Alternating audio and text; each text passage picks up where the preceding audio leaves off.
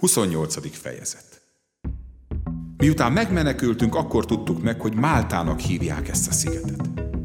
A barbárok nem mindennapi emberséget tanúsítottak irántunk. Tüzet raktak, és a ránk zúduló eső és hideg miatt minnyájunkat befogadtak. Amikor Pál összegyűjtött egy csomó rőzsét és a tűzre tette, egy vipera jött elő a melegből, és a kezébe mart. Amikor a barbárok meglátták a kezéről lecsüngő mérges kígyót, így szóltak egymáshoz. Bizonyára gyilkos ez az ember, aki a tengerből kimenekült ugyan, de az isteni bosszúállás nem hagyja élni. Ő azonban lerázta a kígyót a tűzbe, és semmi baja sem esett. Azok pedig azt várták, hogy feldagad, vagy hirtelen holtan esik össze. Mikor azonban a hosszas várakozás után azt látták, hogy nem történik semmi baja, megváltozott a véleményük, és azt mondták róla, hogy Isten. Azon a környéken volt a sziget elöljárójának, Publiusnak a birtoka, aki befogadott minket. És három napon át nagyon barátságosan megvendégelt. Történt pedig, hogy Publius apja lázrohamoktól és vérhastól gyötörve ágynak esett. Pál bement hozzá, és miután imádkozott, rátette a kezét, és az meggyógyult.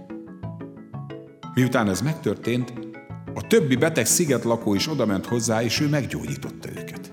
Ezért nagy megbecsülésben részesítettek minket, és amikor elhajóztunk, elláttak bennünket minden szükséges dologgal.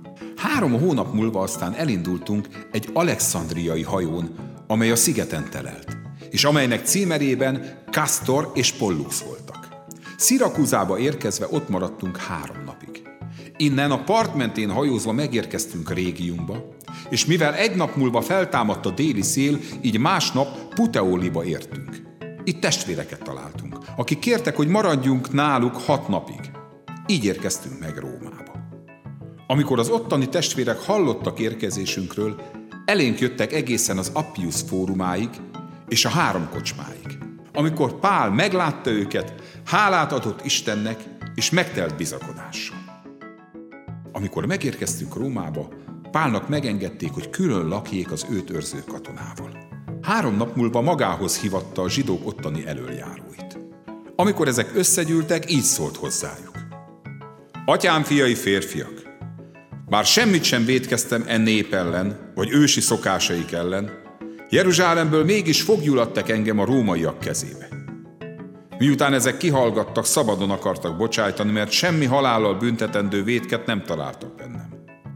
Mivel azonban ez ellen tiltakoztak a júdeabeliek, kénytelen voltam fellebbezni a császárhoz, de nem azért, mintha népem ellen akarnék vádaskodni. Emiatt kértem, hogy láthassalak titeket, és beszélhessek veletek. Hiszen Izrael reménységért viselem ezt a bilincset.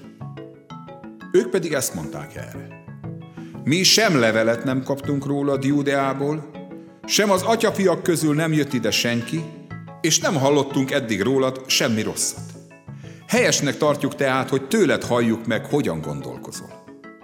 Mert erről az irányzatról tudjuk, hogy mindenfelé ellenzik.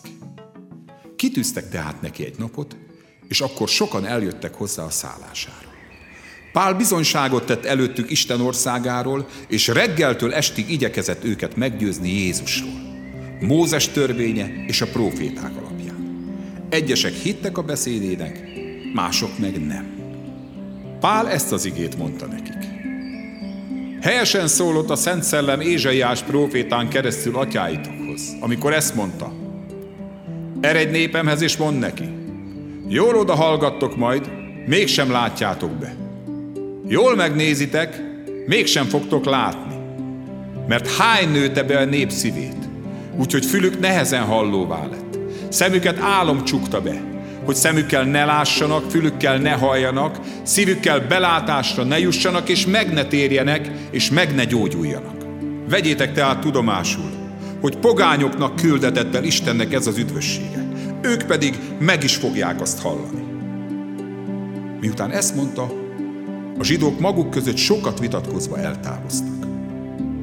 Ő pedig ott maradt két teljes esztendeig saját bérelt szállásán, és fogadta mindazokat, akik felkeresték. Hirdette Isten országát, és tanított az Úr Jézus Krisztusról teljes bátorsággal, minden akadályoztatás nélkül.